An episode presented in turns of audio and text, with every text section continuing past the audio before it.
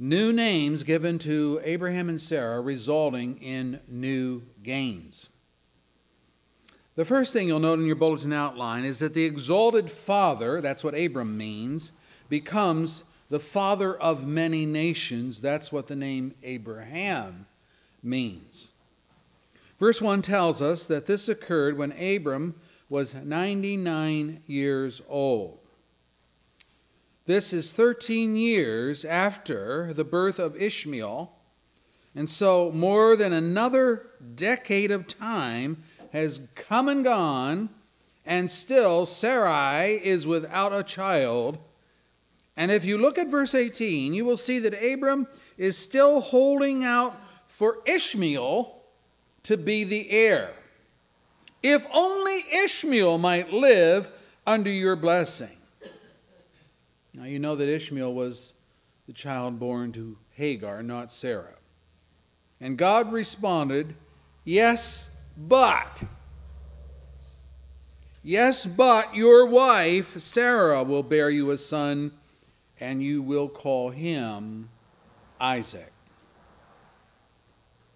You know, people put names to things that are realities.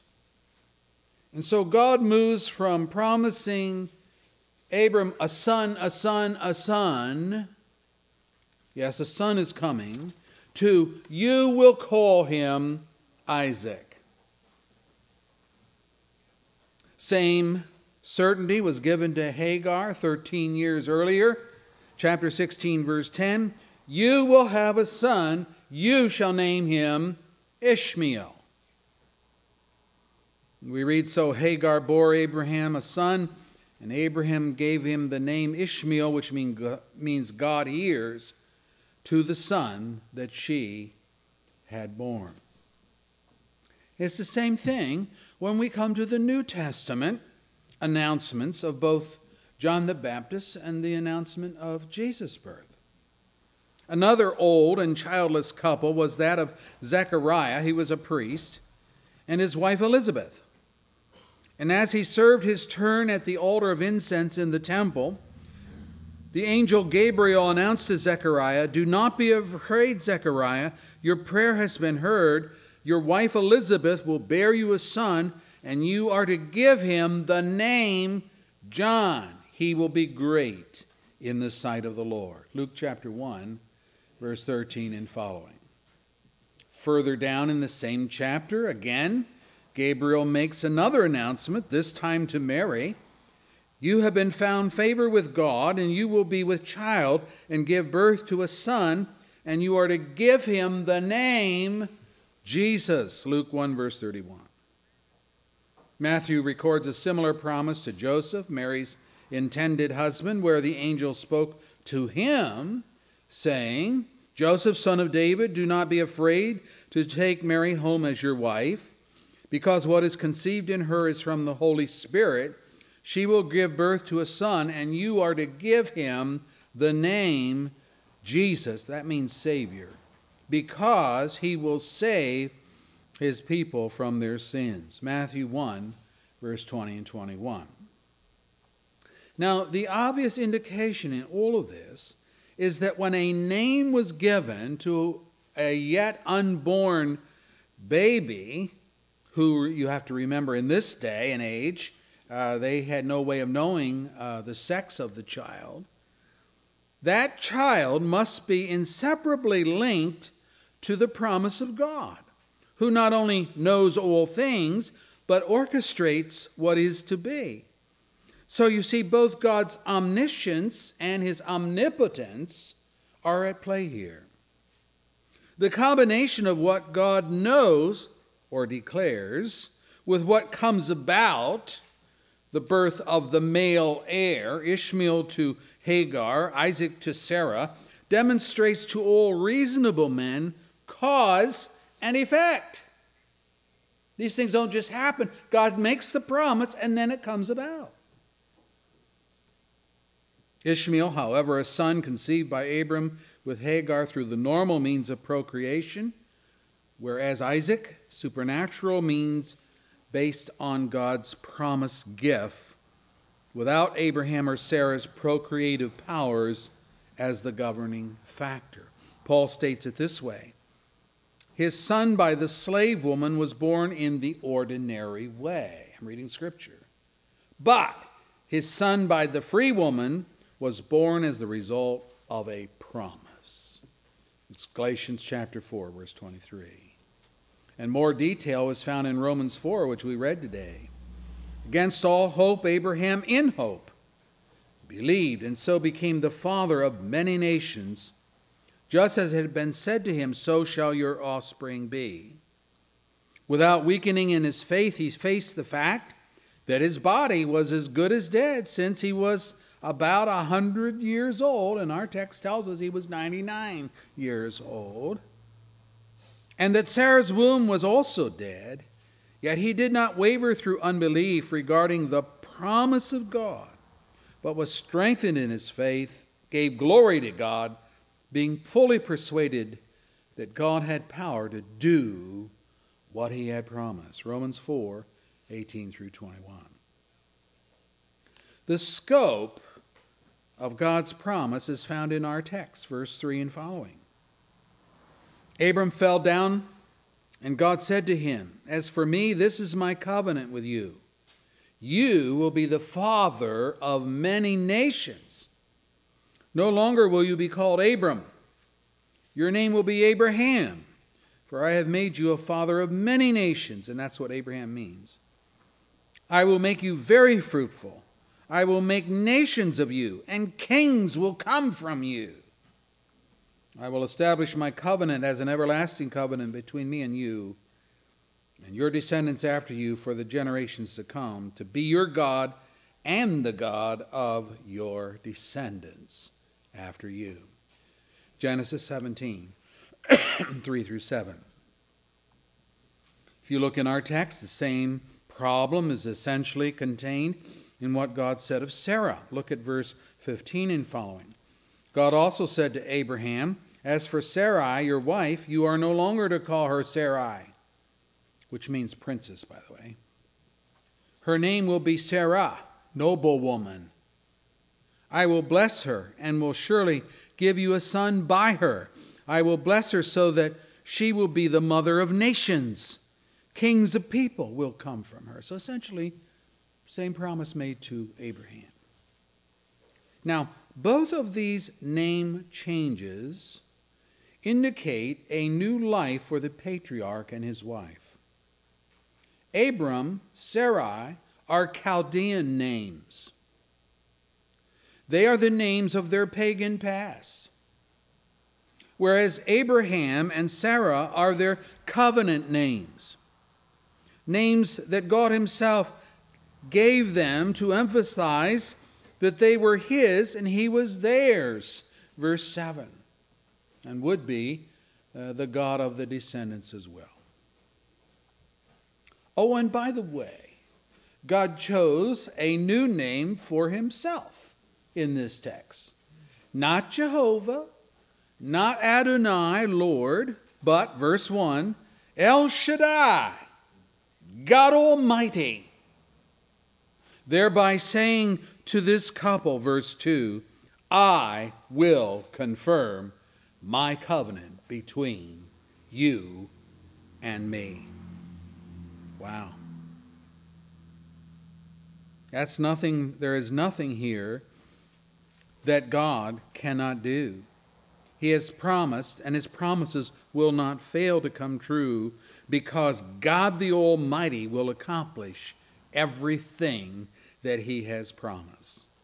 I, I read that name and, and I think about this. This must have been such a welcome message to Abraham and Sarah after 20 years of waiting for this son that God said Sarah is going to have. The wait has been great, but it comes with great gains. What are the great gains? Well, we could reiterate they had new names speaking of their princely positions. There was new resolve of commitment by God to give Abraham the land of Canaan and to be the God of his descendants. That's found in verse 8. And the whole idea that God Almighty is going to accomplish this. But here's something new circumcision. Circumcision. A covenant sign that signified the cutting away of the old sinful flesh, leaving in its place a new nature that would produce, think of the sexual organ here, that would produce people who would love and obey God. Verse 1 who would walk before me and be blameless. Wow, that's great. Blameless? Blameless. Several people in the Bible have this history attached to them. This is the account of Noah. I'm reading scripture. This is the account of Noah. Noah was a righteous man, blameless among the people of his time, and he walked with God. Genesis 6, verse 9. Job 1 1 describes Job. In the land of Uz there lived a man whose name was Job. This man was blameless and upright. He feared God and he shunned evil, which is the equivalent of walking with God, you say. David. David says, The Lord has dealt with me according to my righteousness. According to the cleanness of my hands, he has rewarded me. For I have kept the ways of the Lord. I have not done evil by turning from my God. All his laws are before me. I have not turned away from his decrees. I have been blameless before him and have kept myself from sin. The Lord has rewarded me according to my righteousness according to the cleanliness of my hands in his sight. To the faithful, you show yourself faithful. To the blameless, you show yourself blameless. To the pure, you show yourself pure. But to the crooked, you show yourself shrewd. Psalm 18, verse 20 through 26. Or again, Psalm 119, verse 1. Blessed are they whose ways are blameless, who walk according to the law of the Lord. Now, here's my question What is meant by a blameless life? A blameless life. Well, in the Hebrew text, the word means to be whole, to be complete, a person of integrity, a person who is a follower of truth and who believes in facts. If we move to the New Testament, which you know was written in Greek, the Greek word means to be faultless, that is to say, not in the wrong. For example, Paul's prayer for the Thessalonian brethren is this May God strengthen your hearts so that you will be blameless and holy in the presence of our God and Father when our Lord Jesus comes with all of his holy ones. 1 Thessalonians 3, verse 13. Now here's the key blameless is not a synonym for sinless. For there is none of us who does not sin. Even Paul says, We know that the law is spiritual, but I'm unspiritual, sold as a slave to sin. I do not understand what I do. For what I want to do, I do not do, but what I hate, I do. And if I do what I do not want to do, I agree that the law is good. Now, there's the blameless character. He agrees that the law is good. That's his modus operandi. The fact that he can't carry it out all the time because he is a sinner and has a sin nature does not uh, mar the fact that he sees the, the beauty of the law of God, the truth of God. It's the truth of Christ shining through. He goes on, as it is, it is no longer I myself who do it, but it's sin living in me. I know that nothing good lives in me and that it is my sinful nature. For I have the desire to do what is good. There's the blamelessness coming through again. But I cannot carry it out. Romans 7 14 through 18. The biblical characters whom God labeled blameless, we just looked at some Noah, Job, David, Paul, and others, were not sinless men, but they were blameless in this sense. Their goal in life was to live for God, walking with Him, obeying His laws, being men of integrity, and that is truth, and men who, like Job, shunned evil rather than indulging it. Were they always successful in their walk with God? No. But even then, even when they were not successful, when failure was evident, what did they do? They took the righteous course of action, namely confession and seeking God's forgiveness. That's the blamelessness coming through. David with his sin of adultery with Bathsheba. Then I acknowledged my sin to you and did not cover up my iniquity. I said, I will confess my transgression to the Lord, and you forgave the guilt of my sin. Psalm 32, verse 5. Now you see, that's the action of a blameless man. David knew his behavior was a violation of God's moral law. He knew he was guilty, and he didn't try to hide it, he didn't try to candy coat it. And this is why God labeled him as a man after my own heart. He will do everything I want him to do. Acts 13, verse 22. That's in contrast to King Saul, who, as you know, was wicked and indulged wickedness in his heart. So I've said all that to say this that circumcision, the cutting away of the fleshly part of the male reproductive organ, was to indicate that for Abraham, his true descendants would become those who walk before God Almighty, verse 1, in a blameless manner. So, when the Pharisees claimed that they were Abraham's children, the Greek word is tekna, Jesus recoiled, saying, I know you are Abraham's descendants, sperma, sperm. I know you are Abraham's descendants. You're his biological offspring. Yet, you are ready to kill me because you have no room for my word. I'm telling you what I have seen in the Father's presence, and you do what you have heard from your Father. Boy, that got him mad. They retorted, Abraham is our father. And Jesus said, If you were Abraham's children, tekna, a child with the nature of the parent, you say, if you were Abraham's children, said Jesus, then you would do the things Abraham did. As it is, you are determined to kill me, a man who has told you the truth that I heard from God.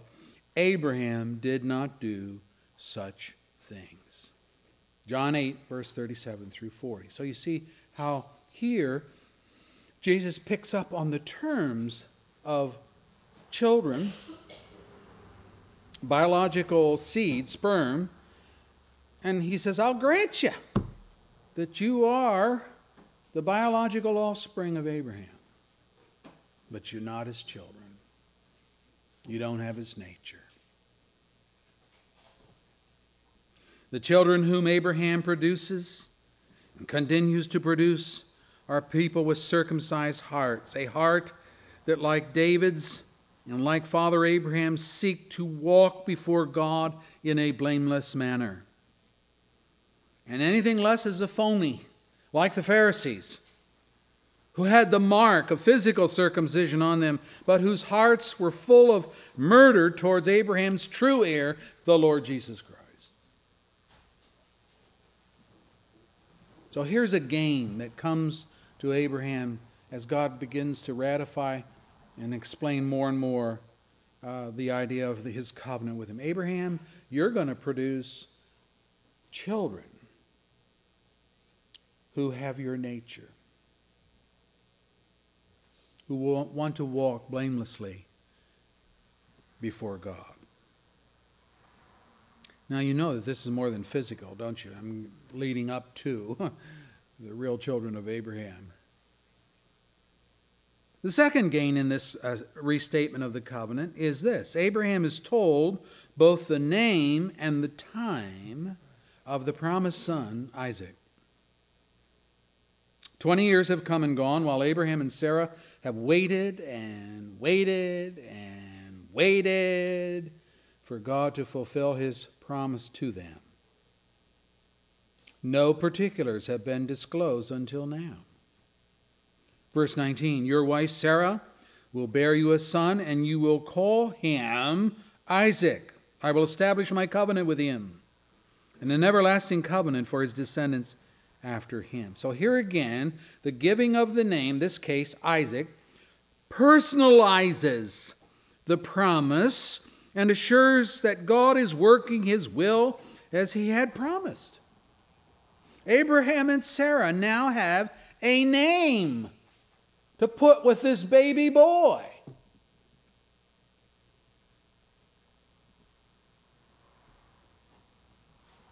Oh, and um,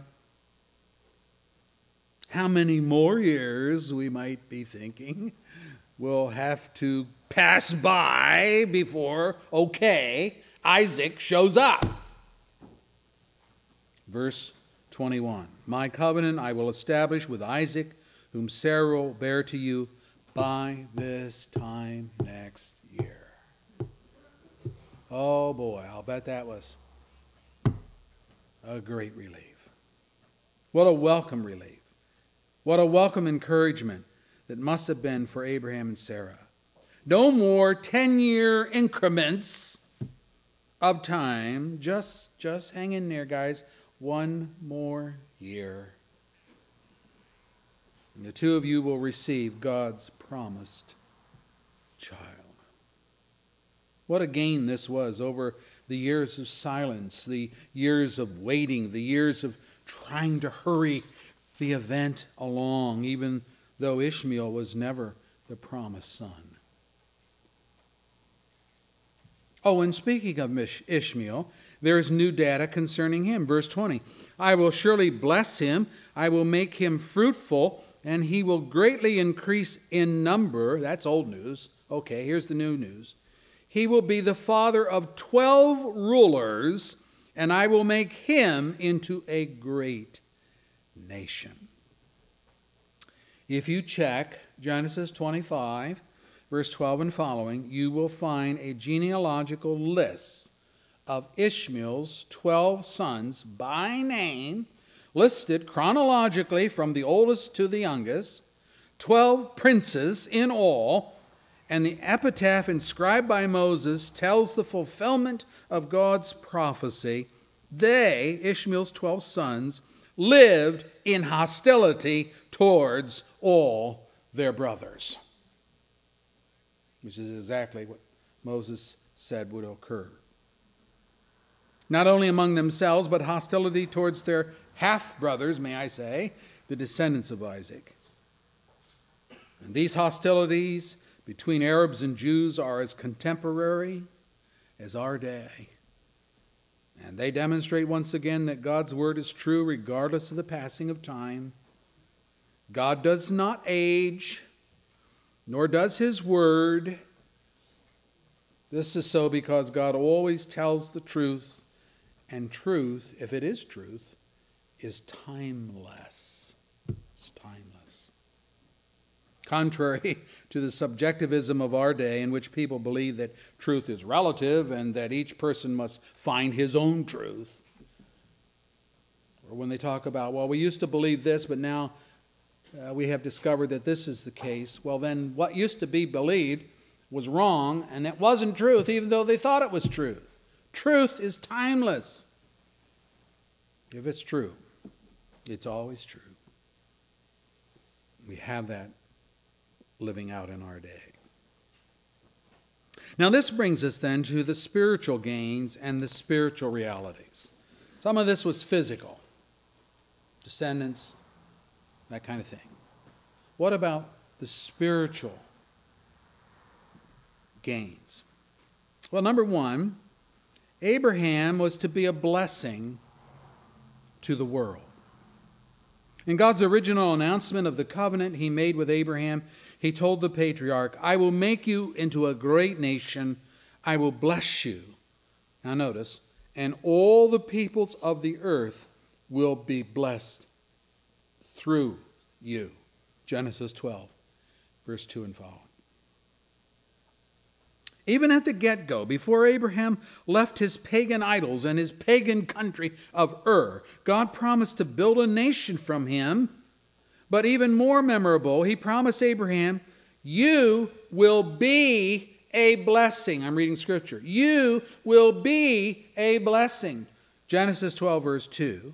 And then God told him the scope of his blessing. What's the scope? All peoples on earth will be blessed through you. All peoples on earth? Not, not just Jews? Not just Arabs? Is there a third category that would include people unrelated to Abraham and Sarah and unrelated to Abraham and Hagar? All people on earth. That is inclusive, isn't it? It's global, not provincial. It's universal, not partial. It's integrational, not racial. All people on earth will be blessed. Note verse 27. And every male in Abraham's household, including those born in his household, or bought from a foreigner, was circumcised with him. Genesis 17, verse 27. Verse 13. Whether born in your household or bought with your money, they must be circumcised. My covenant in your flesh is to be an everlasting covenant. Verse 13. So this opened the door for Gentiles who have no biological connection to Abraham whatsoever. On Judgment Day, Paul tells us, for we must all appear before the judgment seat of Christ, that each one may receive what is due him for the things done while in the body, whether good or bad. And since then we know what it is to fear the Lord, we try to persuade men. What we are is plain to God, and I hope is also plain to your conscience. 2 Corinthians 5, verse 10 and 11. We note here that the criteria by which all of us are to be judged is what Paul labels good or bad, and not as men define these things, by the way, but as Christ the judge would define them. Now that's scary. If we're going to be judged on the basis of God's definition of good or bad, who then would ever be able to pass such scrutiny. Paul continues, same text, 2 Corinthians 5. Therefore, if anyone is in Christ, he is a new creation. The old is gone, the new is come. And all this is from God, who reconciled us to himself through Christ and gave us the ministry of reconciliation. That God was reconciling the world to himself in Christ, not counting men's sins against them. And he has committed to us the message of reconciliation. We are therefore Christ's ambassadors, as though God were making his appeal through us. We implore you on Christ's behalf be reconciled to God. God made him who had no sin to be sin for us, so that in him we might become the righteousness of God. 2 Corinthians 5, 17 through 21. If a person is in a rebellious state towards Christ, then yes. The tribunal before his throne bodes an ominous outcome. The writer of Hebrews says, a fearful expectation of judgment and of a raging fire that will consume the enemies of God. Hebrews 10, verse 27. But, but, for those who have been have made their peace with God through faith in his Son's atoning work, reconciliation is the result. And so Paul says, therefore, if anyone is in Christ, he is a new creation. The old is gone, the new has come. All this is from God, who reconciled us to himself through Christ and gave us the message of reconciliation. What's the message of reconciliation? It's the gospel, folks. That God is in the world working through the message not counting men's sins against them. They need to hear that. Being told, be reconciled to God. Being told that God has made him who knew no sin to be sin for all who will believe. This is the great heritage that God gave to the world through Abraham's son. Not Isaac, but the son whom Isaac represented Paul tells us about it in Galatians. Christ redeemed us from the curse of the law by becoming a curse for us. For it is written, Cursed is everyone who is hung on a tree. He redeemed us in order that the blessing given to Abraham might come to the Gentiles through Christ Jesus, so that by faith we might receive the promise of the Spirit. Brothers, let me take an example from everyday life. Just as no one can set aside or add to a human covenant that has been duly established, so it is in this case. The promises were spoken to Abraham and to his seed. I'm still reading scripture. The scripture does not say, and to seeds, plural, meaning many people but and to your seed, singular, meaning one person who is Christ. Wow. Galatians 3, verse 13 through 16. And then in verse 29, he gives us the conclusion is this If you belong to Christ, if you belong to Christ, then you are Abraham's seed and heirs according to the promise. Galatians 3, verse 29. So, the third category constituting Abraham's descendants are all those believers who constitute the church of which we read, There is neither Jew nor Greek, slave nor free, male nor female for you are all one in Christ Jesus. If you belong to Christ, then you are Abraham's seed and heirs according to the promise. Wow. Galatians 3 28 and 29. Abraham's blessing to the world is that through Abraham came the seed, the Savior. and that if anyone comes to Christ in faith, they become Abraham's spiritual seed as well. We need to learn this. Your salvation, I know your name was written in the Lamb's Book of Life before the earth was even created, but when we come into the historical realm, your salvation dates back to this covenant that we're studying here in Genesis 12 and these other chapters. This man, Abraham, means a whole lot to us as Christians. And he's called the father of the faithful, meaning the father of us who have faith in his seed, who is the Lord Jesus Christ. Secondly, we need to learn that our best posture before God is one of faith and submission, not promoting our own agenda. How many ways, I'm asking this question, how many ways and how many times must God say something to us before we believe it and obey it? Every time Abram and Sarai got antsy about being childless and without an heir, they tried to rectify their dilemma through their own wit. In chapter 15, Abraham said to the Lord, O sovereign Lord, what can you give me since I remain childless? And the one who will inherit my estate is Eleazar from Damascus. And Abraham said, You have given me no children, so a servant in my household will be my heir.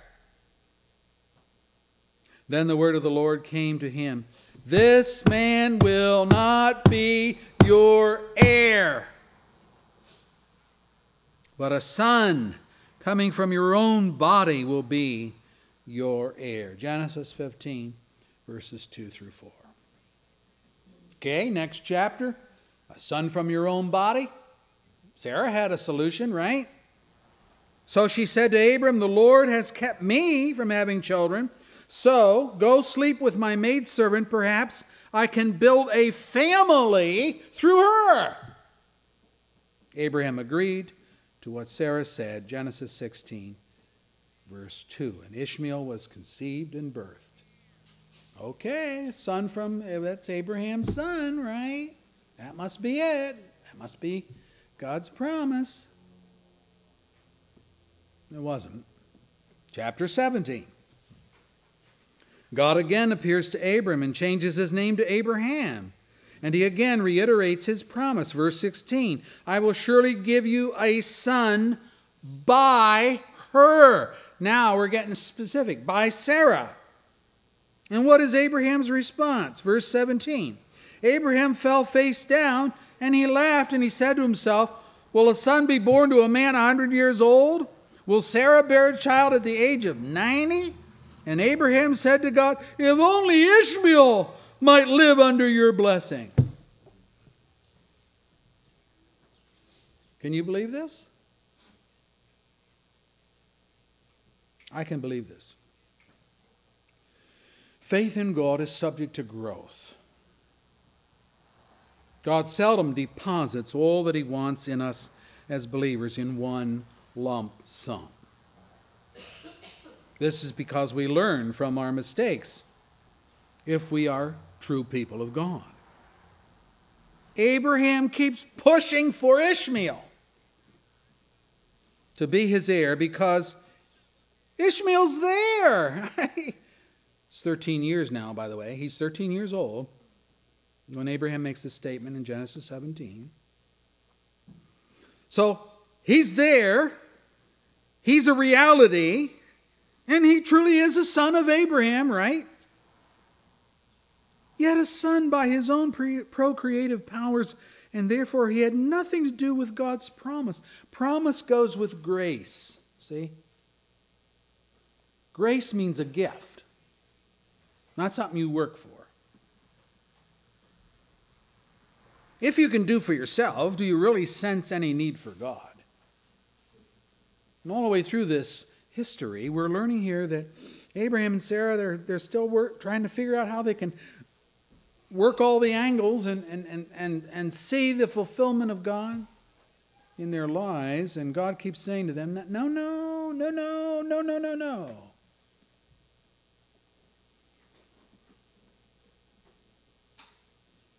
Despite Abraham's continued push for his own agenda, listen to God's response. Oh, that Ishmael, you know. And God says in verse 19, Yes, but. But what? Ishmael was Hagar's son, not Sarah's, as promised, and Ishmael was conceived by Abraham by the power of his own flesh. There was nothing miraculous about his conception. But your wife Sarah will bear you a son, and you will call him Isaac, which means God laughs. God laughs? God laughs at the poor substitutes we propose over His will. Our agenda looks wise to us, but faith believes. Commit to the Lord whatever you do, and your plans will succeed. Proverbs 16, verse 3. Or again, Solomon reminds us many are the plans of a man's heart, but it's the Lord's purpose that prevails. Proverbs 19, verse 21. Why should we prefer the, prefer the Lord's plans over our own? God answers in the book of Jeremiah 29, verses 11 and following. God says, For I know, I know the plans I have for you, declares the Lord. Plans to prosper you and not to harm you, plans to give you a hope and a future. Then you will call upon me and come and pray to me, and I'll listen to you, and you will seek me, and you'll find me. Wow when you seek me with all your heart. Jeremiah 29, verse 11 and 13. I like God's plans better than my plan. God's plan says that He has plans to prosper me and not harm me, that He has plans to give me a hope and a future.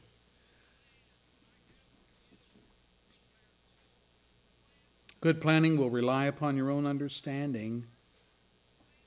Faith reaches out to God and believes that He who knows the end from the beginning he whose intentions are for our good and not harm, he who controls all the variables of life, has a plan that brings hope and happiness not only for today, but for tomorrow as well. Abraham had to learn this the hard way because he keeps pushing his own agenda. And God has to come back to him time and time again. It's no, but. Here's the way it's going to be. My plan is better, Abraham. Would you like to have a child by Sarah, your wife, that's been barren all these years? Wouldn't that be like a wonderful miracle in your life?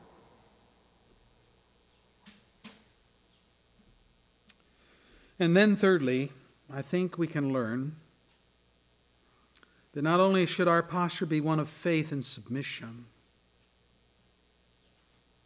it is only circumcision of the heart that enables a person to walk before God and be blameless. Verse 1. Only by the Spirit. Jesus put it this way the Spirit, the Spirit gives life. The flesh counts for nothing. The words I have spoken to you, they are spirit and they are life. John 6, verse 63.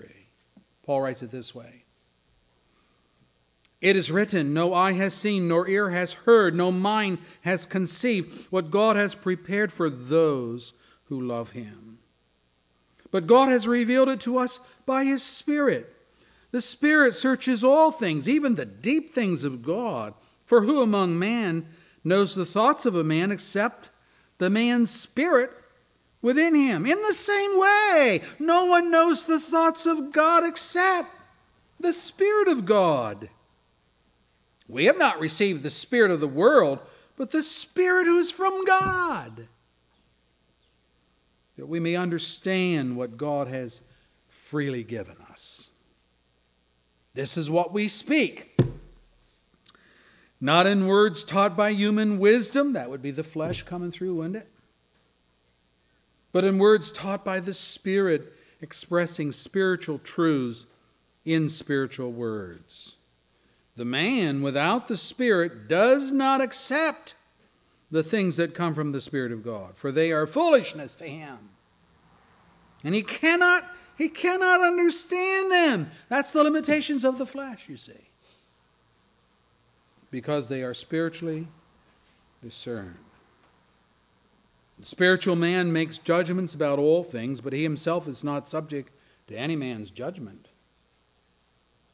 For who has known the mind of the Lord that he may instruct him? But we have the mind of Christ. 1 Corinthians 2 9 and following. Well, if we have the mind of Christ, shouldn't we be thinking his thoughts? Shouldn't we be making our decisions that honor God and promote righteousness among men? Shouldn't we be walking blamelessly with God? If not sinlessly, but at least blamelessly. Knowing what's right, desiring what's right. How do we know what's right? The mind of Christ in our heart and in our life. The Spirit knows the mind of Christ, and He reveals those things to us through His Word. I wish I could say at the close of chapter 17 of Genesis, Abraham now has had a name change, Sarah has had a name change. He's been given the sign of the covenant, which is circumcision. He's been told that how he's going, how Sarah is going to have a son. The son's been named. I wish I could say at the close of chapter 17 that we're not going to hear any more about this alternate son or alternate program of Ishmael becoming God, uh, Ab- uh, God's promised heir to Abraham. But, not over yet. He's going to bring it up again. You think you have a hard head? you think your pastor has a hard head? We do. We think we know best. We bypass the grace of God through our stubbornness. Our Lord, we pray that you would remove the stubbornness from our hearts. Abraham and Sarah keep hanging on, hanging on to their own schemes. They believe, but they don't believe. They believe, but there's unbelief there. Maybe time has made them cynics. I don't know. 20 years have passed. And even though now they have a name to go with the promised child,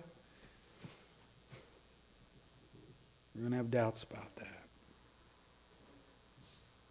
Lord, I pray that you'll help us to see that the promises of God are not fixed on our timetable, but on yours. and I like what you said in Jeremiah that, you, that your plan is to do us good, not harm to give us a hope, to give us a future, to give us the promise of answered prayer when we call you, and that we'll find you when we seek for you. Who in the world has those promises but God's people? So I pray that you'll rebuke, rebuke us for our lack of faith, number one, and secondly, that you will strengthen our faith to trust your word to launch out, as it were, if we had nothing else than the bare word of God, to launch out on that and know that God said it and his promises are as concrete and real today as they were when spoken years ago. We do thank you for the life of Abraham and Sarah because they are us. as, as we try to walk through our world and, and see God in our lives. And we're just like them. We hang on to our own agendas and we, we, we try to twist your arm and have you do what we want done. And Lord, you're showing us in all of this that your ways are the best ways. Forgive us our rebellion and grant to us that faith which we eventually see of Sarah and Abraham in the New Testament where all their willfulness is forgotten and forgiven. Lord, may that be us today. Save whom you will, in Christ's name. Amen. Our closing hymn is from Trinity, a red hymnal.